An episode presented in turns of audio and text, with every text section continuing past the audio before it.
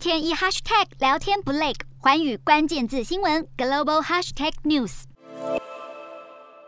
民众一个接一个，队伍长到看不见尽头。中国首都北京在二十六号新增三十四例本土个案，当局已经宣布展开每个人三次核酸检测。民众们对一轮接一轮的 PCR 早就习以为常。虽然北京还没下令封城，不过既然有上海作为先例，北京人也都开始往超市抢购物资。当地人形容，目前多数市民都算放心，购买物资还算是在理性囤货的范围。但问题是，当局的清零政策不放松，就得每天都处在紧绷的备战状态。已经封控满一个月的上海，则是在二十六号新增一万三千多例确诊，虽然确诊数有明显下降，但中国近一周染疫死亡的病患已经超过两百人，而且全部在上海。死亡案例大多在七十岁以上，当局考虑要引进辉瑞疫苗，并持续推动年长者的接种进度。但大家心知肚明，没有任何疫苗能够绝对防止感染，所以在一个确诊都不放过的高压政策下，中国人民也只能继续排好队伍，无奈地接受反复检测。